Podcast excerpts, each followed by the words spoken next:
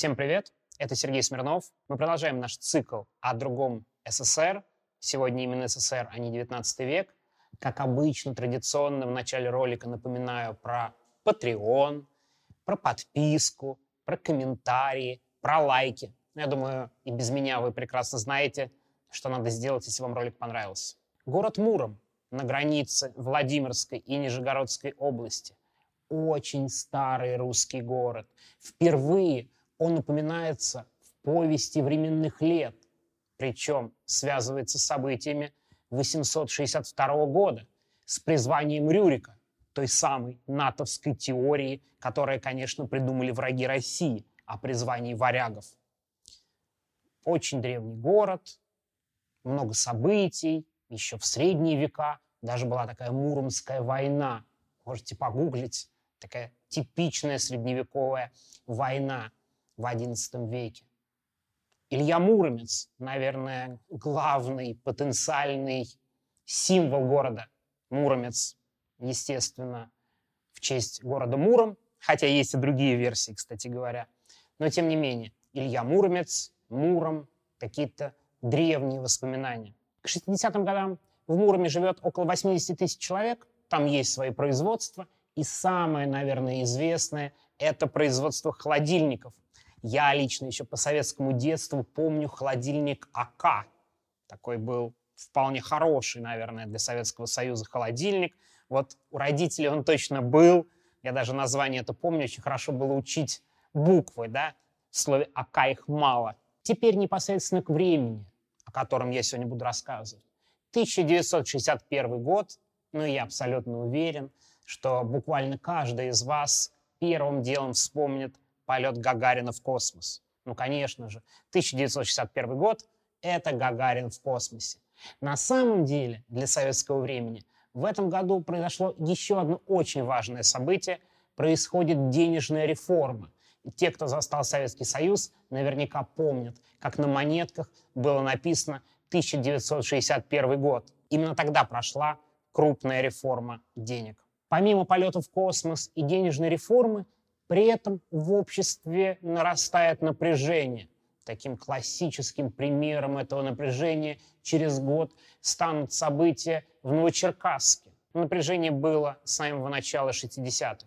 Дело в том, что в конце 50-х понизили планы по выработке, то есть такой сталинский план выкачивать все и из крестьян, и из рабочих, он несколько был пересмотрен, и снизились планы, снизились темпы такого экстенсивного развития, и, соответственно, в начале 60-х серьезный кризис. Кризис товаров, продуктов, повышение цен. Но мы еще об этом поговорим обязательно, когда будем рассказывать о Новочеркасске. Безусловно, все это касается такого города, как Муром. Но у Мурома были и другие проблемы. Дело в том, что Муром — это город так называемого 101 километра. Это такое устойчивое обозначение. Почему 101 километр? Да потому что ближе нельзя селиться. За 101 километр селят всяких маргиналов, тунеядцев, как наркоманы, алкоголики. Вот все эти группы людей не имели права жить в крупных городах. 101 километр. И там они селятся. Муром – один из городов, где живут вот эти довольно маргинальные слои населения. Ну, разумеется, такой город, как Муром, и снабжался хуже. Для маргиналов, что вам, хорошее снабжение, что ли? Нет, конечно. 26 июня. Почему важна дата, и я на ней акцентирую внимание? Дело в том, что в советское время было два главных дня. Это 10 число и 25-26, потому что это дни аванса и зарплаты. В эти дни рабочие шли это все отмечать. То же самое происходит и в Муроме. Юрий Костиков, мастер цеха холодильников, он как раз работает на заводе, который производит АКУ. Он идет в ресторан Муром с мастером Прусовым, ну, его коллега по работе. Они там, естественно, выпивают. Юрий Костиков поднимается и уходит из ресторана. То, что произошло дальше, нам, к сожалению, доподлинно неизвестно. У нас есть только материалы уголовного дела. По материалам уголовного дела Костиков пытался забраться на кузов грузовика, упал, будучи в пьяном состоянии, сильно повредил голову, и в это время его увидел начальник городского отдела милиции Павлов. Пьяный, валяется на улице, и он приказал его доставить в отделение. Но, кстати, повторю, это версия именно уголовного дела. Пытался он забраться на кузов или не пытался? Увы, видеозаписи уничтожены с места события. На всякий случай я шучу. По-моему, опять шутка. Это 61 год, но, естественно, никаких видеозаписей не было. Костиков пропадает, его жена беспокоится. Он не приходит домой, а его отправляют в отделение милиции, где содержат в камере для пьяных. Причем никакого медосвидетельствования. Это довольно важный момент и ключевой. Дело в том, что милиция грубо нарушила свои же должностные инструкции. Ничего не происходит, никакого освидетельствования. Жена приходит вечером в милицию. Те говорят, у нас его нет. Но опять же, вот вы очень хорошо можете представить этот разговор жены Костикова с милицией. К нам такой не доставлялся, понятия не имеем, где он. Она всю ночь беспокоится. На утро она приходит в отдел милиции с тем самым Прусовым, с которым ее муж накануне отмечал получку. Когда Прусов и жена Костикова пришли в отдел, их, наконец, пустили. Дальше я цитирую Владимирского историка Дорофеева. Его работу я вам обязательно рекомендую именно к этому ролику. Я буду опираться на него в своем рассказе, как и на книгу Козлова, которую я уже упоминал, про массовые беспорядки при Хрущеве и Брежневе. Вот категорически рекомендую, так сказать. Что же пишет Дорофеев в своем исследовании? Цитирую. «Лишь позднее, когда с Костиковой в милицию пришел Прусов, ей в грубой форме указали на лежащего во дворе мужа. Она подошла к нему, машинально тронула губы, передних зубов не было. С ужасом поняла, что муж умирает. Вызвали скорую помощь, но было уже поздно. В больнице, не приходя в сознание, он умер от кровоизлияния в мозг. Представляете, выбиты передние зубы. Официальная версия милиции – который так будет придерживаться, который я еще обязательно скажу, упал с грузовика. Но вот представьте себе, человек падает с грузовика и выбивает себе передние зубы. Ну, может быть такое? Ну, теоретически, наверное, может быть. Практически это похоже на правду. Возникают вопросы к такой смерти. Разумеется, возникают. Точно так же эти вопросы возникли и у рабочих Мурома активно смерть Костикова обсуждается. Почему? Дело в том, что Костиков довольно популярный мастер, вообще к нему хорошо относятся рабочие, молодой парень, на хорошем счету, и даже руководство завода требует найти и разобраться, что происходит. КГБ докладывает о нездоровых настроениях рабочих накануне всех событий. Ну, то есть почва была. Мало того, об этом нигде прямо не говорится, но, честно говоря, не сомневаюсь, что рабочие сталкивались уже с отношением милиции, не очень ее любили. Вообще, советская милиция, ее образ, был создан в конце 60-х, в 70-х в основном. В 50-х, в начале 60-х милиция – это не та советская милиция, это не очень популярный институт, которому относится, ну, мягко говоря, не очень хорошо. К тому же, конец 50-х, начало 60-х, об этом очень хорошо пишет в своем исследовании Козлов, рассвет советского хулиганства. Такая стилистика хулиганов против милиции, она прямо на пике. Несколько дней в Муроме обсуждают смерть Костикова, который умер 27 июня. Через два дня 29 июня прокурор Мурома возбуждает уголовное дело. Ну, можно сказать, под давлением обстоятельств, потому что формально-то нет никаких причин для возбуждения уголовного дела.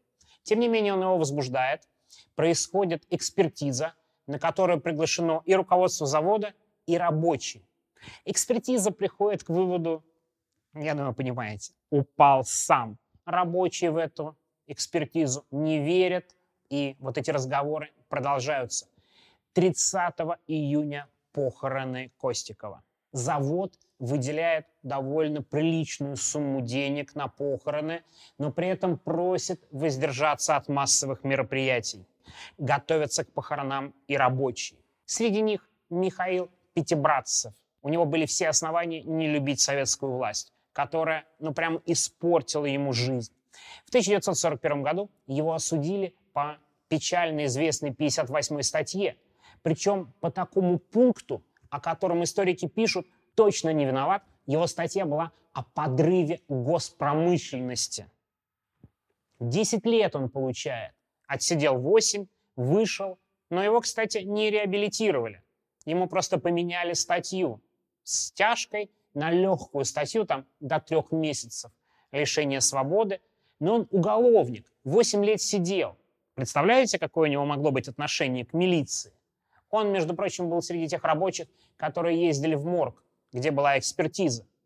И он в узком кругу, по крайней мере, нам это известно по документам, готовит плакат к похоронам, где хочет написать «Павлов – убийца и садист» о главном милицейском начальнике, прямо обвиняя его в смерти Костикова. Кроме того, по показаниям свидетелей, у которых, возможно, были свои основания – наговаривать на Понебратцева, чтобы не попасть вместе с ним на скамью подсудимых, Понебратцев говорил, что надо завтра разбить все стекла в милиции. 30 июня. В Муроме похороны. Город, напомню, 80 тысяч человек. Доподлинно узнать, сколько людей участвуют в похоронах Костикова, ну, я думаю, практически невозможно. Исследователи говорят о нескольких тысячах, вплоть до 5-7 тысяч человек. То есть каждый десятый горожанин приходит проститься с Костиковым. И важный момент. Процессия похоронная идет мимо городского отдела милиции. Власти понимают, что это не очень хорошо, и даже пытаются каким-то образом увести шествие. Но тут допускают еще одну ошибку. Дружинники пытаются изменить маршрут шествия, но у них не получается. В том числе коммунисты, которые идут с гробом, они проходят прямо и приближаются к городскому отделу милиции. Дальше я процитирую Дорофеева, потому что дружинники начинают предпринимать активные действия. Венок с надписью «Зверски убит в милиции» был вырван из рук провожавших руководителем дружины Валентиной Пастуховой и растоптан на глазах близких покойного. Чтобы все-таки заставить повернуть процессию в обход милиции, попытались даже снять гроб с машины. В этот момент мать покойного, указывая на сына, крикнула милиционерам «Посмотрите, гады, на вашу работу!». После этих слов в окна городдела полетели камни, болванки, и все милиционеры, в том числе Павлов, разбежались. По материалам уголовного дела первые камни в отдел милиции бросил тот самый Понебратцев, который сделал плакат. Что интересно, процессия теперь разделяется. Часть идет на кладбище, прощаться с Костиковым, а другая часть – траблмейкеры, более маргинальные слои, которых были все основания не любить милицию, остаются около городского отдела, и там начинается стихийный митинг. Прямо там переворачивают милицейскую машину, и она становится своеобразной трибуной. Удивительно, но есть фотографии этой машины. Дело в том, что сотрудники милиции фотографировали все события с деревьев и с крыш, но есть всего несколько фотографий, потому что в итоге этим милиционерам достанется от собравшихся. Люди довольно стихийно выступают, стекла в милиции уже разбиты, при этом городское руководство на месте. Выступает глава партии, мало того, в Муроме глава комитета областной организации. Они пытаются уговорить собравшихся, что мы разберемся, что виновных найдем, но так уже говорили два дня назад, и ничего не произошло. В какой-то момент на трибуну забирается Сергей Денисов, который, услышав шум и такую нервную обстановку около городдела милиции, а он именно там сидел и отбывал административное наказание. Он получил 15 суток за драку. Вот он хитростью, обманув милиционеров, выходит, он забирается на трибуну и говорит, милиционеры нас в городделе избивают, бьют, он поднимает свою футболку и показывает там синяки. Он распаляется и говорит, что они там все гады, кстати, кажется, самое популярное слово и обзывательство в адрес милиционеров в тот день в Муроме, что гады нас там избивают, меня лично избивали, и я практически сам видел, как они бьют Костикова. В материалах уголовного дела будет сказано, что Денисов на самом деле попал в милицию, подравшись с отцом и братом, и у него из-за этого были телесные повреждения. Но опять же я говорю, не надо стопроцентно верить материалам уголовного дела. Вы же понимаете, там именно та версия, которая была удобна властям. Но при этом допустить, что именно так и было, я тоже вполне могу. То есть отнюдь не факт, что Денисов что-то видел, то, что он мог из ненависти к сотрудникам милиции на них наговорить, тоже не вызывает никаких сомнений его выступление становится искрой. Окна и так разбиты, но теперь больше. Здание милиции поджигают. Внутрь врываются люди, в том числе вооруженные топорами. Всех милиционеров, кого видят, избивают, в том числе вот тех самых фотографов на деревьях и на крышах. То есть реально самый натуральный погром. То есть, ну, это действительно вполне корректное слово, применительное к этой ситуации протестующие, все вот эти недовольные, врываются внутрь и, внимание, освобождают всех задержанных из отдела. А там сидит 48 человек. Из них половина задержана по уголовным делам, другая половина по административным и отбывают свои суточные аресты. Все освобождены. Один из тех, кто вломился в городдел милиции, был Владимир Романенков. И у него были свои причины – Вообще-то он искал материалы уголовного дела. Его недавно задержали за кражу и оформили протокол. И таких людей, у которых были все основания пытаться уничтожить какие-то материалы или улики, было достаточно. Как я говорил, Муром вполне себе город траблмейкеров и маргиналов, в том числе уголовников. Милиция пытается оказать сопротивление. Один из нападавших ранен, у него огнестрельное ранение при этом ничего сделать не может. Кроме освобождения 48 задержанных, протестующие, погромщики захватывают оружейную комнату, и у них 56 стволов на руках.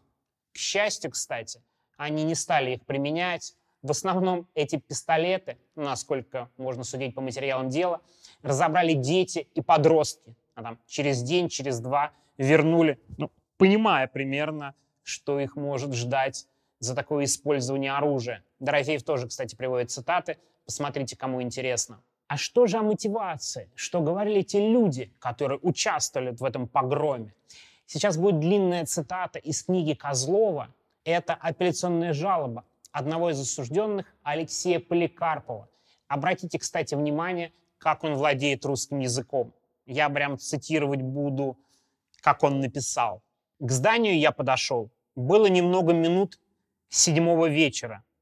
Я был выпивший, всему поверил и глупо поступил. Полез не в свое дело вслед за другими. Вошел наверх и стал сотрудникам доказывать, как могли допустить до того шума. Наверху я услышал выстрелы. Стреляли внизу в дежурном отделении. После выстрелов послышались крики. «Убийцы! За что стреляете в народ? Убили еще одного!» Я стал им говорить, что вы делаете? Бьете людей и назвал их гадами. Вы недостойны носить эту форму и оружие. Больше я в здании ничего не делал и вышел в дверь. Ударять я никого не ударял, и цель эту не держал в голове. Причем, напомню, за прожитую свою жизнь ни с кем не дрался. Ну, честно говоря, насчет того, что ни разу не дрался Поликарпов, мы ему не очень верим, что он ничего не делал внутри тоже. Но, тем не менее, примерно понятно. Хаос, выступление Денисова. Кстати, там было много выступавших, которые говорили о недовольстве милицией. В итоге самый настоящий погром, и это продолжается несколько часов. Темнеет, часть людей расходятся, и в полночь в город прибывают курсанты Владимирской школы МВД. Они с оружием, со штыками, вот это особенно меня поразило, что прикованные штыки у них. Они столкнулись с сопротивлением, там еще огнестрельное ранение было на месте, но толпа рассеяна и разогнана, а ночью в отдел милиции вставляют новые стекла. Немного забегая вперед, хочу сказать, что через три недели очень похожие события происходят в другом городе Владимирской области и тоже на 101 километре, в Александрове. Но это уже другое событие, возможно, расскажу о нем отдельно. По итогам погромов в Муроме возбуждены уголовные дела, это массовые беспорядки и это хулиганство. Чуть позже добавляют статью о бандитизме, чтобы мера наказания была максимально суровой. Опять процитирую работу Дорофеева, она очень характерна для понимания обстановки вокруг суда. А следствие идет очень быстро. Буквально за месяц все заканчивают, и в начале августа дело передано в суд. На состоявшемся 8 августа заседании Президиума Владимирской областной коллегии адвокатов Атабеков, глава коллегии, сказал, с нами побеседовали, нас поставили в известность, что это дело имеет не столько юридический, сколько политический характер. Адвокатов уведомили, но один из адвокатов, который защищал Романенкова, его фамилия Берестенников, вот он настолько не согласился с квалификацией, что его просто вывели из процесса. Он говорил, что типа бандитизма нет, значит не будете защищать подсудимого и своего доверителя. Надо было показать, что советские граждане осуждают этот погром, и поэтому суд в Муроме проходит в таком стиле процессов 30-х.